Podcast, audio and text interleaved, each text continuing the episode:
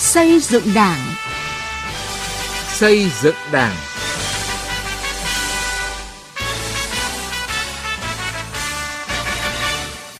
Kính chào quý vị và các bạn. Chương trình xây dựng Đảng hôm nay có những nội dung sau. Thực trạng lười học tập nghị quyết và giải pháp khắc phục. Hà Tĩnh triển khai thực hiện nghị quyết đại hội Đảng các cấp. Thực hiện chỉ thị 05 ở Đảng ủy khối cơ quan trung ương và Đảng bộ thị xã Vĩnh Yên, tỉnh Vĩnh Phúc.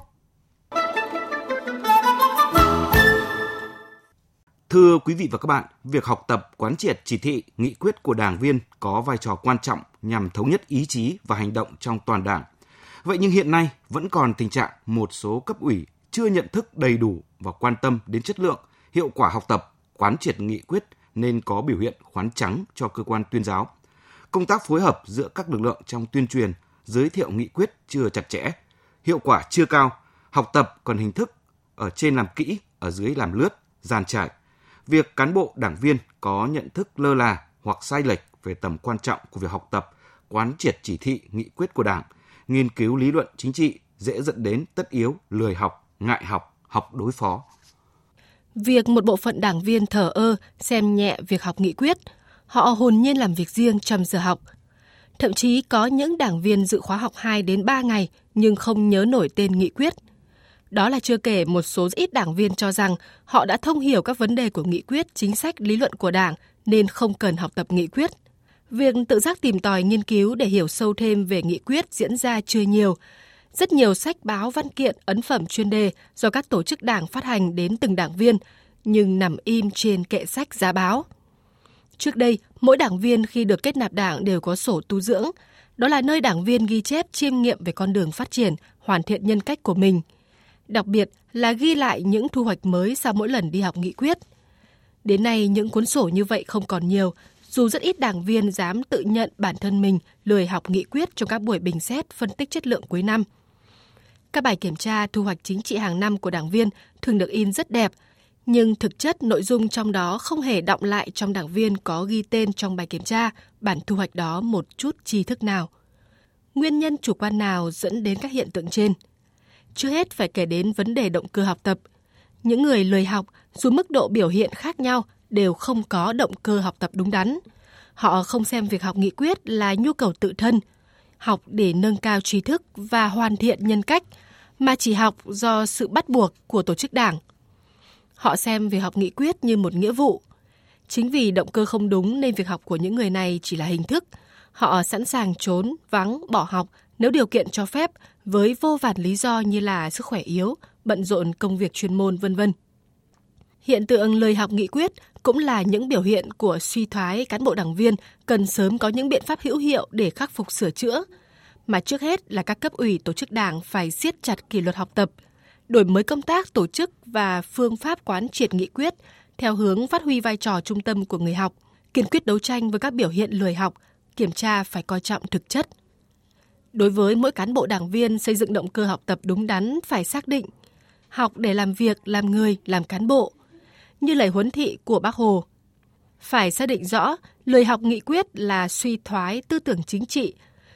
Lời học nghị quyết không đơn thuần là làm mất cơ hội nâng cao trình độ của bản thân, mà nguy hiểm hơn, nó là con đường kéo đảng viên trượt xuống vũng lầy tự diễn biến, tự chuyển hóa. Trên thực tế, một số đảng viên nói và làm trái với nghị quyết của đảng, vô tình rơi vào những cái bẫy tinh vi xảo quyệt của các thế lực thù địch phản động, do lời học nghị quyết mà không hề hay biết.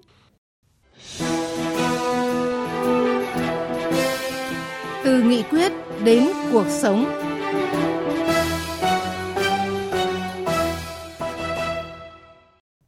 Thưa quý vị và các bạn, Nghị quyết Đại hội nhiệm kỳ 2020-2025 của Đảng bộ Hà Tĩnh xác định ba đô thị, một trung tâm, ba hành lang làm trọng điểm phát triển cho giai đoạn 2021 đến năm 2030, tầm nhìn đến năm 2045.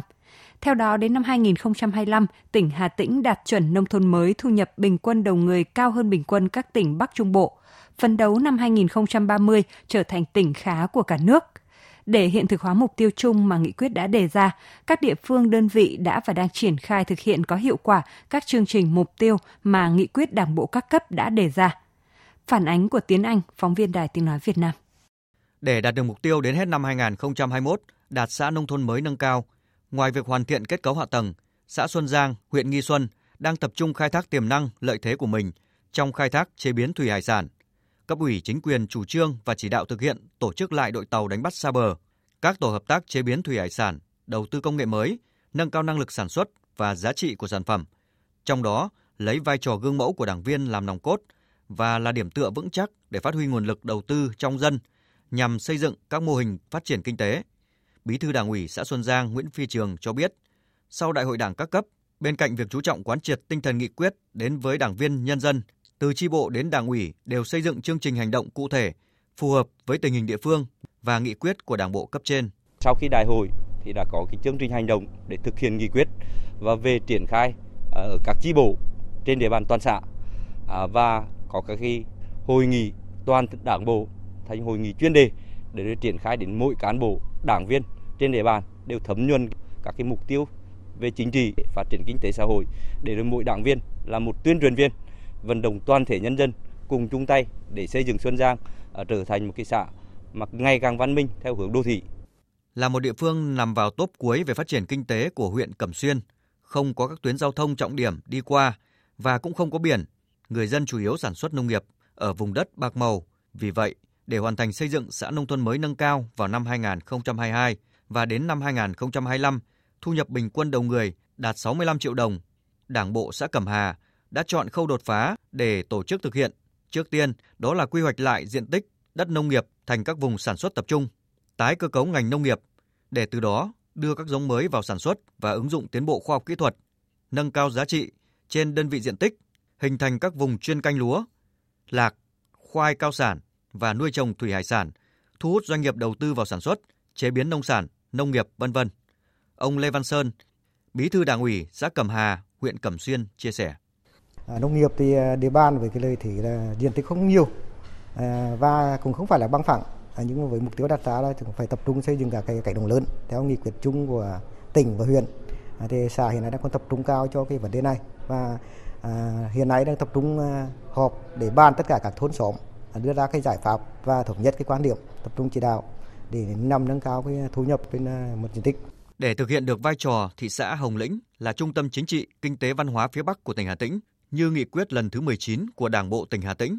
Đảng bộ, chính quyền và nhân dân thị xã Hồng Lĩnh đã đặt ra mục tiêu phấn đấu với quyết tâm chính trị rất cao, chú trọng quy hoạch phát triển dịch vụ logistics, quy hoạch phát triển các cụm công nghiệp đi đôi với phát triển công nghiệp, tiểu thủ công nghiệp.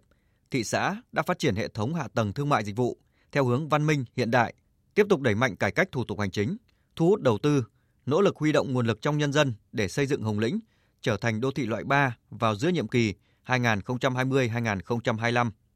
Ông Nguyễn Huy Hùng, Phó Bí thư, Chủ tịch Ủy ban nhân dân thị xã Hồng Lĩnh cho biết. Trước mắt thì Hồng Lĩnh đang tập trung là công tác chỉnh trang đô thị. Và đến nay tổng nguồn kinh phí để chỉnh trang đô thị là đã đạt 36 tỷ. Và theo cơ chế của nghị quyết Hội đồng nhân thị xã à, nhà nước và nhân dân cùng làm thì ngân sách phần ngân sách thị xã bỏ ra là 18 tỷ.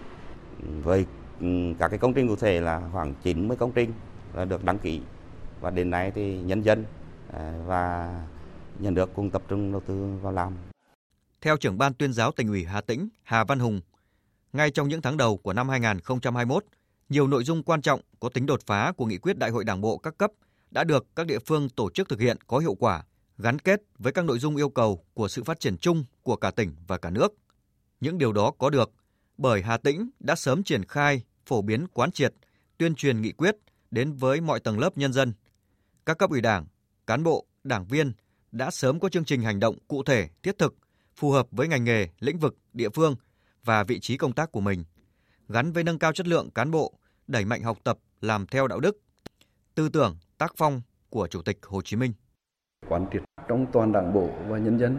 về những cái nội dung cơ bản của nghị quyết Đại hội Đảng toàn quốc lần thứ 13 và nghị quyết Đại hội Đảng bộ tỉnh lần thứ 19. À,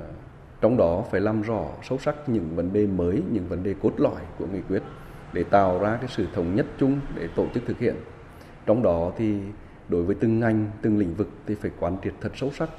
và đặc biệt là theo vị trí chức năng nhiệm vụ của mình thì phải tham mưu các cái chương trình hành động cho tỉnh, à, cho địa phương đơn vị để tổ chức thực hiện có hiệu quả nghị quyết. Vấn đề thứ hai là phải tập trung tuyên truyền và tổ chức thực hiện các cái nhiệm vụ chính trị trọng tâm của tỉnh à, gắn với nghị quyết đại hội tỉnh lần thứ 10, đại hội lần thứ 13 của Đảng và nghị quyết đại hội lần thứ 19. Trong đó trọng tâm là ba cái nhiệm vụ đột phá như xây dựng đội ngũ cán bộ chiến lược, rồi xây dựng hệ thống kết cấu hạ tầng, đặc biệt là xây dựng tỉnh Hà Tĩnh đạt chuẩn nông thôn mới đến năm 2025 để tạo ra cái sự đồng bộ, đồng thuần trong toàn đảng bộ và nhân dân. Vấn đề thứ ba là tiếp tục đẩy mạnh thực hiện chỉ thị 05, việc học tập làm theo tư tưởng đạo đức phong cách Hồ Chí Minh. Để nghị quyết đi vào cuộc sống, các cấp, các ngành đang đẩy mạnh tuyên truyền, xây dựng kế hoạch cụ thể, đồng thời mỗi cán bộ đảng viên, các cấp ủy đảng, chính quyền, nhất là người đứng đầu, phải phát huy tinh thần trách nhiệm, có tầm nhìn và tư duy đổi mới, dám nghĩ dám làm, dám chịu trách nhiệm vì sự nghiệp phát triển chung của địa phương gắn với sự phát triển chung của cả nước. Học tập và làm theo bác.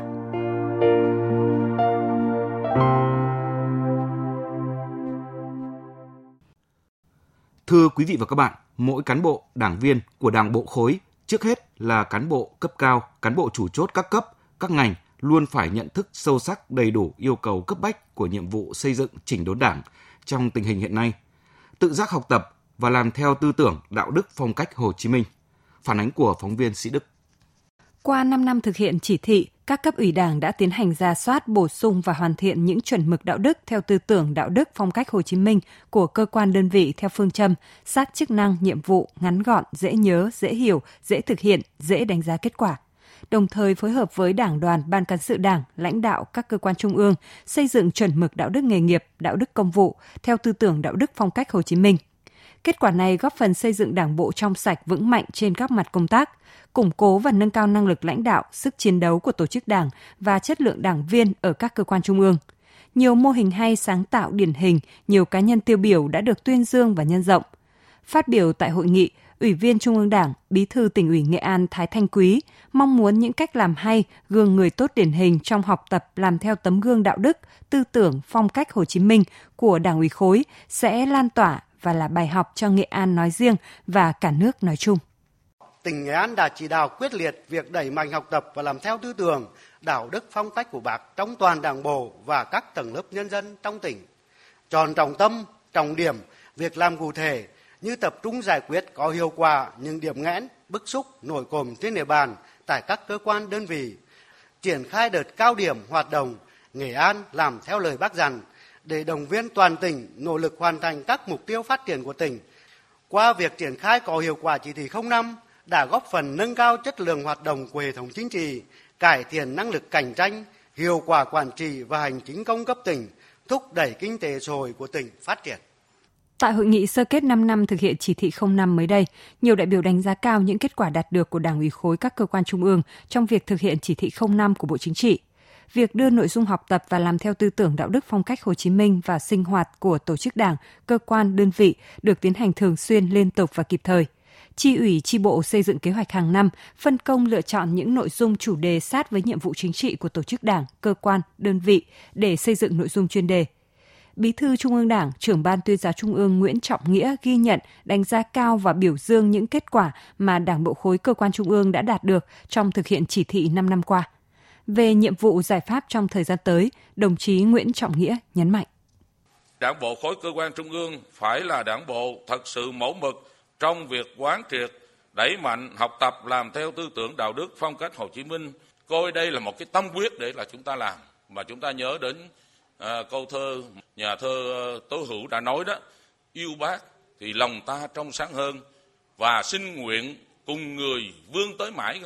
Thì như thế thì tất cả chúng ta đối với đảng bộ khối cơ quan chúng ta phải thật sự là mẫu mực thật sự là khát vọng với một cái tình cảm một cái trách nhiệm thì mới thành công được. Chứ nếu mà chúng ta làm uh, do mệnh lệnh do nghị quyết thì phải làm thì chắc chắn là không bao giờ thấm sâu và thành công một cách toàn diện.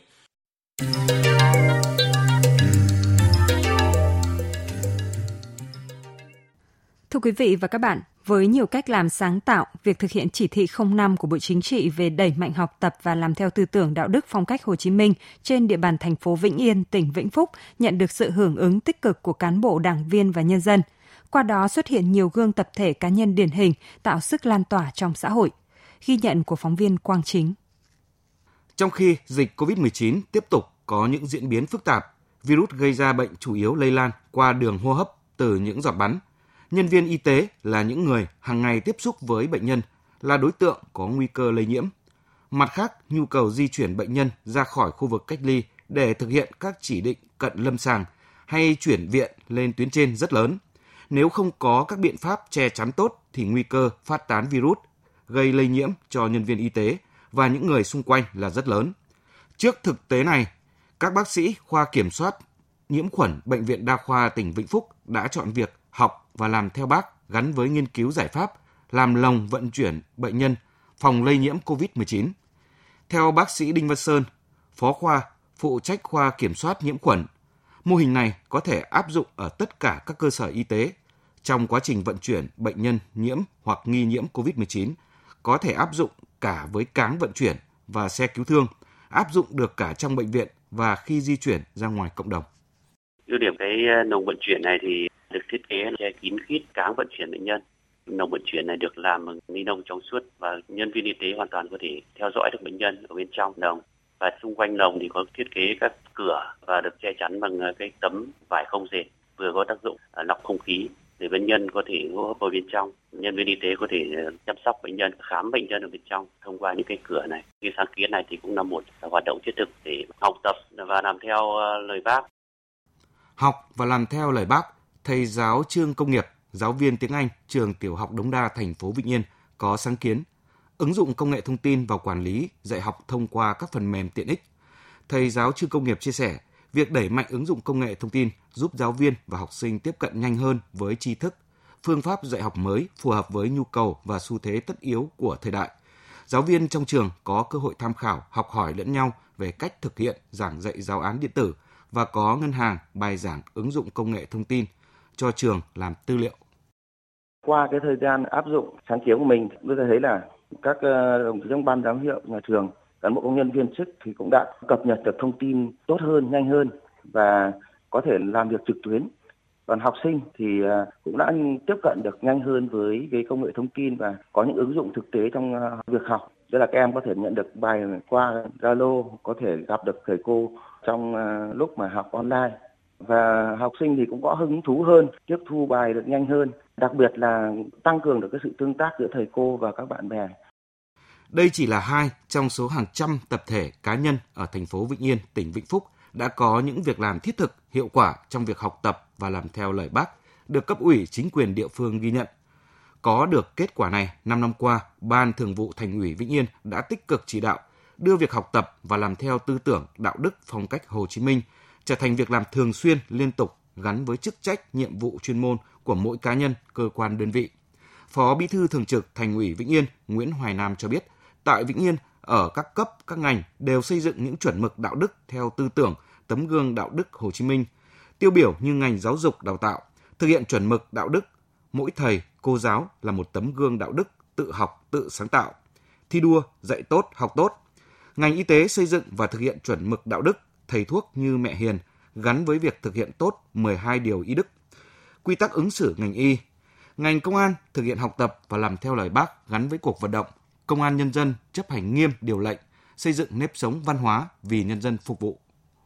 À, việc học tập và làm theo tấm gương của bác gắn vào những cái việc trọng tâm trong công tác phát triển kinh tế xã hội thành phố, à, điển hình như công tác bồi thường giải phóng mặt bằng, thực hiện các dự án trên địa bàn, việc giải quyết chính sách đất dịch vụ cho nhân dân, rồi công tác bảo vệ môi trường, thực hiện nếp sống văn hóa văn minh đô thị,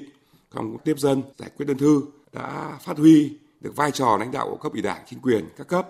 đồng thời cũng đã nêu cao được vai trò người đứng đầu trong công tác giải quyết. Và đặc biệt, việc đăng ký làm theo bác đã từng bước gắn với việc đánh giá, xếp loại cán bộ đảng viên và là tiêu chí bắt buộc đánh giá xếp loại tập thể cá nhân trong việc thực hiện chức trách nhiệm vụ hàng năm. Để việc học và làm theo bác đạt kết quả cao hơn nữa, thời gian tới, các cấp ủy tổ chức đảng, chính quyền đoàn thể trên địa bàn thành phố Vĩnh Yên, tỉnh Vĩnh Phúc tiếp tục xác định việc xây dựng điển hình tiên tiến ngay tại cơ quan đơn vị mình là nhiệm vụ quan trọng, quan tâm, tạo điều kiện bồi dưỡng để các cá nhân tốt, điển hình phát huy được khả năng, góp phần thiết thực vào xây dựng cơ quan, đơn vị địa phương vững mạnh. Đến đây chúng tôi xin kết thúc chương trình xây dựng Đảng hôm nay. Chương trình do biên tập viên Sĩ Lý biên soạn và thực hiện. Cảm ơn quý vị và các bạn đã quan tâm theo dõi.